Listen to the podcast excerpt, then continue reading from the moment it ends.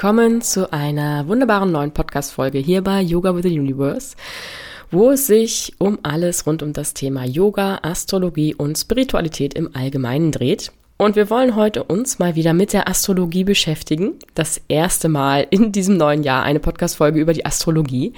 Und zwar ein ganz besonderes Thema, was mich sehr fasziniert hat schon immer und auch immer noch fasziniert, wo man sehr, sehr viel sinnbildlich erfährt im Sinne der Astrologie und über dich selbst.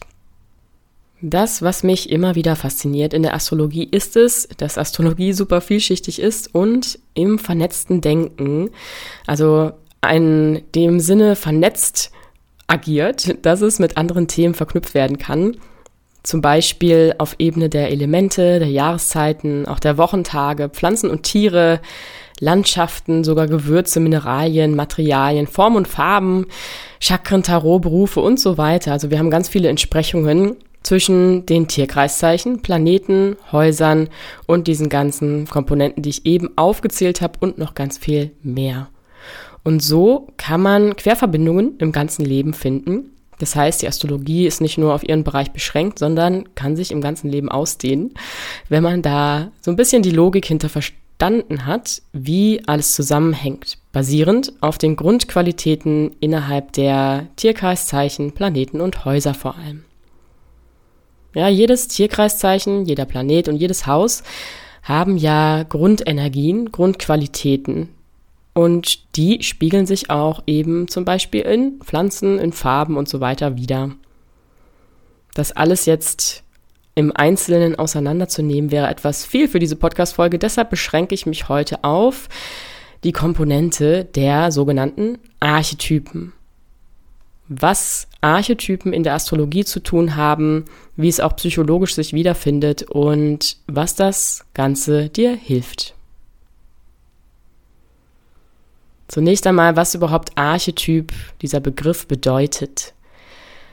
Archetyp kommt vom Wortursprung her aus dem Griechischen, so viel wie Urbild oder Naturbild, also von Arch, urtümlich und Typin prägen. Das geprägte Urbild, Naturbild. Es ist auch ein sehr philosophisches und psychologisches Thema, das Thema Archetyp. Ja, der Platon hat es umschrieben als abstrakte Prinzipien, die erstmal in einer, ja, in der geistigen Welt vorherrschen und dann aber das physische, alles Seiende hervorbringen und umschreiben. Und der bekannte Psychologe C.G. Jung, Carl Gustav Jung, der hat es im Sinne von Mustern und Strukturen in tieferen Seelenschichten, im Un Unbewussten verankert. Also im sogenannten kollektiven Unbewussten gibt es verschiedene Formen des Auffassens und des Handelns sozusagen, die auch schon bereits vererbt wurden oder durch frühkindliche Erziehung angezogen wurden, die bei jedem Menschen vorherrschen.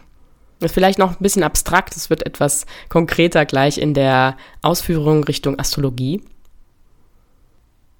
Anders ausgedrückt kann man auch sagen, es herrschen in der Psyche von uns unbewusste Strukturen, ja, vorstrukturierte Arten und Weisen, wie wir denken, fühlen, handeln und deshalb auch Dinge klassifizieren, einordnen. Archetypen finden sich auch in den Märchen und Mythen vor allem wieder, auch in Träumen und haben sehr, sehr, sehr viel Symbolgehalt, sind eher auf der Ebene der Bildersprache und der Metaphern und deshalb zugeordnet dem Unterbewusstsein. Denn das Unbewusste, das kommuniziert in Bildern, nicht in Worten. Wenn wir das Prinzip der Archetypen einmal auf die Astrologie übertragen, dann können wir sagen, dass diese Grundenergien oder auch Grundqualitäten der jeweiligen Tierkreiszeichen, Planeten und Häuser dementsprechend die Archetypen prägen. Bezüglich der Planeten spielen dann auch noch die Götter eine Rolle. Darauf komme ich gleich noch. Denn Mars, Jupiter und so weiter sind ja Gottes Namen und darin spiegelt sich auch wieder, was für Eigenschaften eigentlich da mitschwingen. Vielleicht vereinfacht, wenn das immer noch etwas konfus ist, das Wort Archetyp, kannst du es dir auch vorstellen als eine Ansammlung von Qualitäten, von Eigenschaften, die zu einem bestimmten Typ gehören und die sich wiederfinden, wenn man es jetzt auf die menschliche Ebene nimmt, wiederfinden in unterschiedlichen Anteilen, in dir, in mir, in allen. Ja, jeder trägt die Archetypen in sich, nur in unterschiedlichen Ausprägungen, in unterschiedlichen Anteilen. Und dadurch ist etwas mal mehr dominant, mal weniger dominant, mal mehr relevant dann auch im Leben oder mal weniger relevant. Und wir haben, nochmal so als Reflexion, wir haben zwölf Tierkreiszeichen, dementsprechend auch zwölf Häuser und etwas weniger Planeten, weil Venus und Merkur zwei Zeichen zugeordnet werden. Insofern haben wir verschiedene Komponenten, diese drei ja eine Einheit bilden, also jeweils ein Tierkreiszeichen, ein Planet, ein Haus, eine Einheit bilden und die auch denselben Wesenskern im Prinzip widerspiegeln. Und was du dann dominant im Chart, in deiner Geburts Chart, in deinem Geburtshoroskop hast, ja, das sagt etwas aus über deinen Wesenskern und deine dominanten Lebensthemen und auch deine Veranlagerung und vielleicht auch, wo dein Fokus im Leben her, ja, herrührt und hingeht. Ich möchte jetzt im Einzelnen einmal alle Archetypen vorstellen. Dabei sei gesagt, dass eigentlich immer es gilt, dass es keine Pauschalisierungen gibt.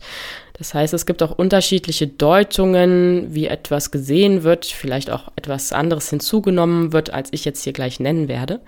Und alles, was ich mit der oder die sage, ist auch eigentlich geschlechtsunabhängig. Also ich sag mal der und mal die, weil letztendlich wird immer eine weibliche oder männliche Qualität einem Zeichen zugeordnet und dementsprechend nenne ich dann eben auch der oder die. Hat aber nichts damit zu tun, ob es jetzt nur Männer oder Frauen betrifft. Bevor ich jetzt wirklich konkret loslege, kannst du ja einmal in dich hören, ob du dich irgendwo wiederfindest. Und wenn du deine dominanten Zeichen in deiner Chart schon kennst, dann ist das natürlich super hilfreich, um da einmal mehr mit einzuchecken. Oder vielleicht schon allein, wenn du dein Tierkreiszeichen im umgangssprachlichen Sinne ja dein Sonnenzeichen sozusagen das Sternzeichen kennst, dann ist das auch schon mal ein Anhaltspunkt zumindestens. Gut, lass uns starten mit dem Widder. Denn der Widder ist das erste Zeichen im Tierkreis, wenn man jetzt chronologisch vorgeht. Und der Widder ist connected mit dem Mars und dem ersten Haus. Der Widder ist ja ein Zeichen, was sehr mit Wille, Durchsetzungskraft, Stärke, Mut auch verbunden wird und dementsprechend ist der Archetyp der Krieger oder der Kämpfer, der Eroberer, der Held auch. Ja, und da siehst du schon, diese Grundqualitäten eines Zeichens spiegeln sich im Archetypen wieder. Mars ist in der römischen Mythologie der Gott des Krieges, passenderweise. Und die Entsprechung in der griechischen Mythologie ist Ares. Also wir haben immer griechische und römische Mythologie eigentlich, die sich mehr oder weniger entsprechen mit den Typen. Wir haben in der Astrologie von den Planeten Namen her die römische Mythologie. In Märchen, ganz klassisch, ist dieser Archetyp auch vertreten als der Krieger, der Held, der Tollkühne vielleicht auch, wenn man es altertümlich ausdrückt. Und noch eine Ergänzung hier schon mal zu den Märchen. Vielleicht hast du schon mal von der Heldenreise oder die Reise des Helden gehört, die in so gut wie jedem Film, kann man schon sagen, und auch in den meisten Romanen, ja, Teil ist, dass eine Art Reise beginnt von jemand ist normaler Mensch oder hat vielleicht außergewöhnliche Fähigkeiten von mir aus auch und wird dann durch ein Ereignis gerufen, dazu aufzubrechen, etwas zu lösen, Rätsel zu lösen, Probleme zu lösen, etwas zu suchen, zu finden, wie auch immer.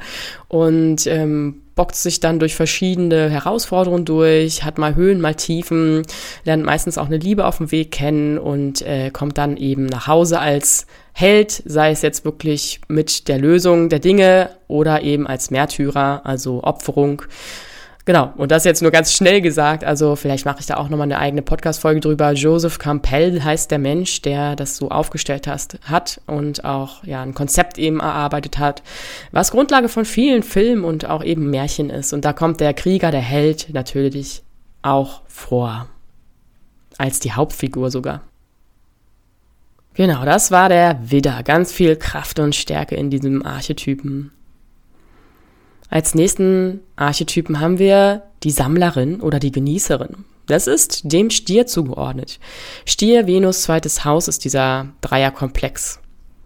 Denn der Stier steht im Allgemeinen sehr für eben dieses häuslich-wohnliche, auch materielle, umgibt sich gern mit schönen Dingen auch, auch mit Fülle einfach, ja, dieses weibliche Fülle. Vibe, sage ich mal, ja, so ein richtig kräftiges Vibe, was es sich schmecken lässt, gut gehen lässt, aber auch mit der Natur sehr verbunden ist. Das ist der Stier, dieses Sinnbild des Stieres.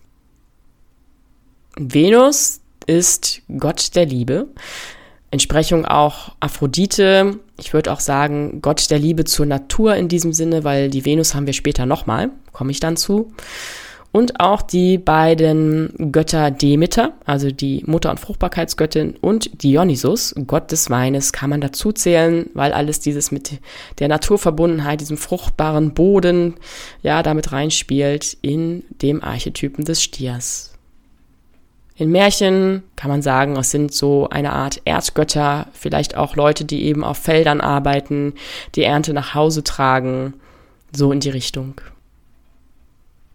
Kommen wir zu den quirligen Zwillingen. Zwillinge ist ein, finde ich, sehr lustiges, neugieriges, offenes, herzliches und kommunikatives Zeichen. Ja, und ist auch immer überall und nirgends. Ich sage immer gerne, es ist so Social Flummi. ja, so ein Flummiball, der überall und nirgends ist und überall gleichzeitig sein möchte und sich dann eigentlich doch ganz anders entscheidet am Ende. Ja, aus eigener Erfahrung. also ich bin jetzt nicht Zwilling, aber ich kenne ganz gut jemanden, der Zwilling ist oder auch mehrere sogar. Ja, Zwillinge ist der kommunikative, der gesellige, vielleicht auch der Geschichtenerzähler, vor allem wenn man jetzt in Hinblick schon auf die Märchen kommt auch der Forscher, der gerne Wissen sich aneignet, ja, und der einfach in der Gemeinschaft sich wohlfühlt. Insofern ein, ein sehr luftiges Zeichen ist es ja auch, deshalb sehr flexibel. Merkur gehört dem Zwillinge zugeordnet, drittes Haus ebenso. Und der Merkur war der Gott des Handels, der Gewinne, des Gewerbes. Und anders ausgedrückt ist es auch Hermes. ja, wir kennen ja alle den Hermes-Versand. Also Hermes ist auch im, in Be Bezug auf Kommunikation, auf ähm, Nachrichten, auf Botschaften überbringen dabei. Im Märchen kann man sagen, dass der Zwilling der Trickster, der Narr, der Gaukler ist, jemand, der vielleicht auch ein paar Spielchen treibt mit anderen also du siehst bei diesen ersten dreien vielleicht schon so ein bisschen, worauf das alles hinausläuft. Wenn du nämlich die Grundeigenschaften, die Grundqualitäten eines Zeichens kennst, kannst du auch selbstständig ableiten, was da für, für ein Archetyp passen würde zu. Ja, wenn du mal irgendwie sagst, hey, das fand ich eine gute Sache, aber ich kann mir jetzt nicht alles merken. Ja, dann einfach mit logischem Verstand und kombinatorischer Fähigkeit kannst du das natürlich auch selbst dir in gewisser Weise herausarbeiten. Das vierte Tierkreiszeichen im Tierkreis ist der Krebs. Krebs gehört zum Mond und dem vierten Haus. Und der Krebs ist das klassische Urbild der Mutter. Ja, Krebs hat alles diese Fähigkeiten von nährend, von haltend, von den Emotionen, der Intuition und das ordnen wir alles dem weiblichen Prinzip zu. Also, wie ich finde, das weiblichste Prinzip, was es im Tierkreiszeichen gibt und daher der Archetyp der Mutter. Der Mond ist jetzt nicht zuordnenbar einer bestimmten Gottheit, aber wir haben schon die Göttin des Mondes, die Luna heißt. Es gibt auch noch die Selene. Also es ist kein so wie der Mars oder Jupiter, der sowieso schon eine, ein Begriff, also ein Name ist eines einer Gottheit, sondern der Mond ist ja der Mond, ja. Und ist auch im Prinzip gar kein Planet, wird aber in der Astrologie als unter die Planeten zugeordnet, genau wie die Sonne, die wir gleich haben. Ja, in Märchen ist es die Mutter an sich. Eine sehr klassische Mutter ist zum Beispiel die Frau Holle, aber auch alle anderen fürsorglichen Personen und Charaktere können dem Krebs zugeordnet werden. Komplementär zu der Mutter haben wir natürlich den Vater und das ist der Löwe. Löwe, Sonne, fünftes Haus gehören zu dem Archetypen der Vater, aber auch zu dem Archetypen der König der König dieses majestätische, wie auch der Löwe eben ausstrahlt, das majestätische, das sonnenhafte, lichtvolle, strahlende und kraftvolle Element, was ein Löwe ausstrahlt, hat aber auch etwas Spielerisches, also vielleicht so eine Art kleines inneres Kind noch in sich aufgehoben, was auch mal zutage tritt.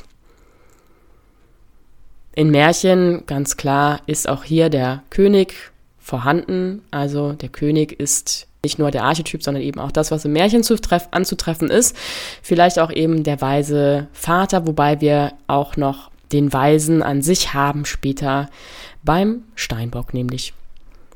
Genau. Und der Löwe von den Göttern her, also die Sonne, ist auch hier wieder kein Planet oder hat auch keinen so einen Namen wie Jupiter, Uranus und so weiter, sondern können wir ableiten von Gott des Lichtes zum Beispiel, des Apollo oder auch der Sonnengott Sol, Helios und im Ägyptischen gibt es ja auch einen Sonnengott, der Ra heißt. Nach dem Löwen haben wir die Jungfrau. Jungfrau ist verbunden wieder, genau wie der Zwilling, mit dem Merkur und entspricht dem sechsten Haus. Die Jungfrau ist von ihrer Charaktereigenschaften her, ist sie sehr, ja, sehr behilflich, hilfstechnisch unterwegs, also unterstützt gerne, arbeitsam, ordnungsliebend, vielleicht in eine gewisse Weise auch perfektionistisch veranlagt. Ja, und das ist der Archetyp, die Dienerin. Einfach jemand wie so kleine Helferlein kann man jetzt zum Beispiel in Märchen übertragen. So kleine Helferlein gibt es manchmal so Tiere in, in ganz vielen Geschichten, Tierchen oder auch Wichtel, Zwerge, wie auch immer. Oder eben auch das Aschenputtel. Ja, Aschenputtel war da, hat viel geputzt, war am Dienen und, und Reichen der Dinge. Insofern ist Aschenputtel ein super gutes Beispiel für die Dienerin, die Jungfrau. Und Merkur hatte ich ja schon erwähnt bei dem Zwillinge. Da haben wir wieder Gott des Handelns, des Gewinns, des Gewerbes und Hermes. Vielleicht so ein bisschen mehr auf praktischer Ebene und nicht so auf kommunikativer Ebene in dieser Hinsicht jetzt. Die Waage ist das nächste Tierkreiszeichen. Waage, Venus, siebtes Haus. Da haben wir auch nochmal einen Doppelplanet. Die Venus hatten wir nämlich auch schon beim Stier. Und hier entspricht die Venus, Gott der Liebe, eher zwischenmenschliche Beziehungen. Ja, die Waage ist ja ein, ein Zeichen der Beziehungen, der Partnerschaft auch. Und da haben wir eher die Liebe wirklich zu anderen und zu sich selbst natürlich auch. Bei dem Stier hatten wir eher vielleicht die Liebe zu der Natur, aber auch zur Körperlichkeit. Zur Waage können wir auch die Göttin der Schönheit zählen, nämlich Aphrodite. Denn Waage hat auch sehr viel mit Ästhetik zu tun. Zum Archetypen, wie die Waage schon symbolisch darstellt, ja, dieser Ausgleich, diese Harmonie, die Balance, ist archetypisch. Die Waage ist der Richter, der Diplomat. Und auch das finden wir in Märchen. Richter, vielleicht auch Streitschlichter, sowas in der Richtung, wäre die Waage in einem Märchen. Könnte aber auch sein, dass die Waage eine Muse ist, ja, wegen der Schönheit und auch der Liebe. Und bei diesen beiden hier jetzt gerade Jungfrau und Waage, die Doppelplaneten hatten, Merkur und Venus im Falle dessen, sieht man so ein bisschen, dass man natürlich auch dann die Götter dementsprechend anders auslegt von ihrer Grundbedeutung her. Als nächstes haben wir den Skorpion, zusammengehörend mit Pluto und dem achten Haus. Der Skorpion ist ja dieses magisch-mystische, tiefe, dunkle Zeichen Stirb- und Werdeprozess sozusagen in sich trägt. Und da kann man sagen, das ist die Magierin oder der Zauberer. Findet man auch sehr stark in Märchen wieder. Den Magier, die Magierin, den Zauberer, alles, was so ein bisschen, ja, eben das Dunkle und Mystische, aber auch das sehr irgendwie undefinierbare, faszinierende in sich trägt. Und Ganz konkretes Beispiel ist auch der Phönix, der aus der Asche entspringt, weil eben der Skorpion dieses Prinzip in sich trägt, von ganz düsteren Momenten wieder in, die, in das Licht aufzusteigen, zu transformieren. Pluto, der Planet, der dem Skorpion zugeordnet wird, war der Gott des Reichtums, der Fülle, aber eben auch Gott der Totenwelt. Also vor allem dieses Gott der Totenwelt, das ist bezeichnend, dass sich Skorpion sehr viel mit den tiefen und düsteren Schattenthemen des Lebens auseinandersetzt. Dann der Schütze, Jupiter, neuntes Haus. Schütze ist das Zeichen von Bildung, von Weisheit, von Reisen, Optimismus und Expansion, auch Selbstverwirklichung. Und im archetypischen Sinne kann man sagen, es ist der Weise, vielleicht auch der Priester oder der Lehrer. In Märchen trifft man ihn dann eben auch als diesen an. Meistens gibt es für diesen Helden, wenn wir jetzt wieder zu dieser Heldenreise zurückkehren, gibt es nämlich entweder wirklich einen Begleiter, der immer wieder Impulse gibt, wenn der Held nicht weiter weiß, oder es gibt an bestimmten Momenten, wo der Held eben an kritischen Punkten ist, jemanden, der plötzlich kommt und dann ja, wie ein Wegbegleiter ist für einen kurzen Moment oder einen ganz starken Impuls gibt, eine Inspiration, wo es zum Umdenken und zum Umbruch kommt und dann eben die Geschichte weiterläuft. Ist auch eine Art Berater. Dann Jupiter. Jupiter ist der Himmels- und Wettergott, der Gott des Sieges. Und dementsprechend kann man auch Zeus, diesen großen, allumfassend herrschenden Gott dazu rechnen. Dann als nächstes der Steinbock. Steinbock gehört zu Saturn und dem zehnten Haus und ist der, kann man sagen, der Karrieremann oder die Karrierefrau, der Meister in seiner Sache, auch irgendwo der Kontrolleur. Und es ist im, auch im Märchen auch ein Weiser, vielleicht sogar ein Eremit, der eben ganz streng nach Recht und Ordnung, nach seinen Regeln lebt und die auch weiter kommuniziert, die Einheit von Regeln, ja, durchsetzt.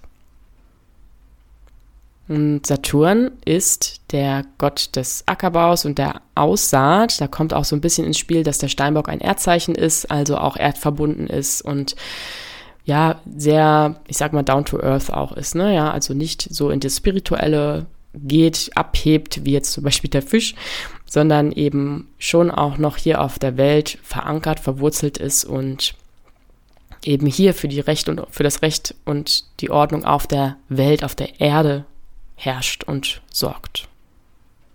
Kommen wir zum vorletzten Zeichen, das ist der Wassermann. Wassermann und Uranus, elftes Haus. Wassermann ist sehr veranlagt auf Freiheit, Unabhängigkeit, auch so ein bisschen rebellisch manchmal unterwegs und visionärisch. Dementsprechend kannst du vielleicht dir schon denken, der Wassermann gehört dem Archetypen der Rebell zu, auch der Abenteurer, der Visionär. Und den gibt es in Märchen auch immer wieder. Es sind meistens auch in der Tat dann die, die, die Helden vielleicht sind. Ja, derjenige, der nicht in die vorhandenen Strukturen passt, sondern der will Neues erleben, Neues erschaffen, raus in die Welt und nicht im kleinen Dörflein sein. Und es kann aber auch der Narr sein, der ganz unbedacht, ohne ja an vieles vorauszudenken, einfach losgeht und vielleicht das ein oder andere übersieht und dann vielleicht auch mal auf die Nase fällt, seine Lehren daraus zieht. Der Steinbock wäre zum Beispiel eher jemand, der alles vorher durchdenkt und sich einen Plan macht und dann mit allen möglichen Eventualitäten loszieht. Der Nah ist eher, also der Wassermann ist dann eher jemand, der ganz unvoreingenehm genommen, ohne Plan, voranschreitet und sich denkt, hey, wird doch alles, wird doch alles gut gehen, ich hab Bock drauf. genau. Uranus, der Planet, der dem Wassermann zugeordnet ist, ist der Gott des Himmels. Vielleicht auch ein bisschen die Widerspiegelung, dass Wassermann, obwohl Wasser im Wort steht, ein Luftelement ist. Und dann haben wir noch als letztes die Fische mit Neptun und dem zwölften Haus. Fische ist archetypisch gesehen die Heilige, die Helferin und wird in Märchen auch als heilige Helferin, vielleicht auch als so eine Erscheinung, die vielleicht im Traum erscheint von, von dem Helden gesehen, aber auch die Nixen, die Leute verführen. Ja, es hat alles so ein bisschen etwas Nebulöses um sich, finde ich.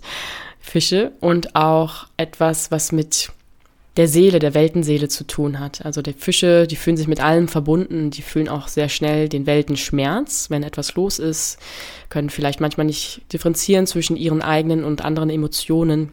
Ist auch wieder ein Wasserzeichen, deshalb Emotionen mit da drin, ganz viel Intuition auch. Und sind aber auch sehr, sehr weise, weil sie, wenn man jetzt das auf dem Tierkreiszeichen einmal überträgt, haben wir ja Widder als erstes und Fische als letztes. Das heißt, alle Stufen sind durchlaufen und dann bist du am Ende in den Fischen quasi, als ob du schon alle Qualitäten der anderen in dir trägst. Ist nochmal ein anderes Thema, aber vielleicht der ein oder andere hat schon mal davon gehört, wie auch der Tierkreis, ja, im, im Zyklus durchlaufen wird. Und der Neptun ist ja der Gott von dem Fisch und ist eben der Gott des Meeres, passenderweise. Vielleicht kennst du auch Poseidon oder eben ganz allgemein Meeres- und Wassergötter, die gehören zu den Fischen. Und auch diese ganzen Götter, die ich ja erwähnt habe, die sind natürlich auch Teil von manchen Märchen oder eben Sagen, von Mythologien. Und da haben wir auch die ganzen Archetypen drin wieder gespiegelt.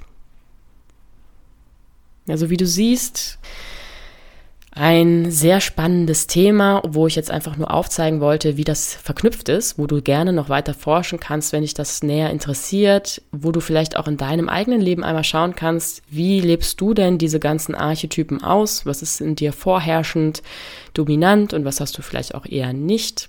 Ja. Und darauf basierend gibt es auch in der psychologischen Astrologie sehr viele Dinge, die man daraus lesen kann. Ich habe auch schon mal eine Podcast-Folge über die psychologische Astrologie gemacht. Das ist die Folge 74. Ja, und Generell sind Astrologie und Psychologie ja sehr connected, verbunden, gerade auch was C.G. Jung gemacht hat, der eben mit den Archetypen gearbeitet hat, aber auch astrologisch ein bisschen geforscht hat. Und da finde ich, kommt es wieder zusammen, dass Astrologie einfach nicht nur in die Sterne schauen ist und auch nichts irgendwie, was auf alle pauschalisiert wird, sondern eben ein komplexes Thema, was wirklich psychologisch nach unten in die Tiefe reicht und Dinge aus dem Unbewussten hervorbringen kann, sich selbst besser zu verstehen, auch warum man wie ist, welche Eigenschaften, Qualitäten man hat und warum man verschiedene Lebensthemen besonders dominant im Leben hat und immer wieder vielleicht bestimmten Herausforderungen gestellt wird oder eben auch Lebensthemen, die einen beschäftigen. Und übrigens werden die nicht nur in der Psychologie verwendet, diese Archetypen, sondern auch in der Marketingwelt ja, dass man an unterschiedlichen Archetypen im Prinzip verschiedene Werbemittel nutzt. Jeder Archetyp vielleicht mit anderen Mitteln ansprechbar ist, vielleicht auch auf unterschiedlichen Plattformen und in unterschiedlichen Medien einfach aktiv ist. Und je nachdem, was für ein Produkt oder Service man hat, dann schaut, welchen Archetyp hat man denn in meiner Zielgruppe und dann das Ganze ausrichten kann in seinen Marketingtechniken. Also du siehst ganz viele Verknüpfungen. Ich hoffe, ich konnte dir auch etwas ja, Neugierde darin erwecken von den Archetypen im astrologischen Sinne, die astrologischen Archetypen. und vielleicht hast du ein bisschen etwas Neues erfahren über dich und die Welt der Astrologie. Ich wünsche dir noch einen wunderschönen Tag und wünsche dir natürlich wie immer, dass du neugierig bleibst, was das Universum noch für dich bereithält. Deine Soraya.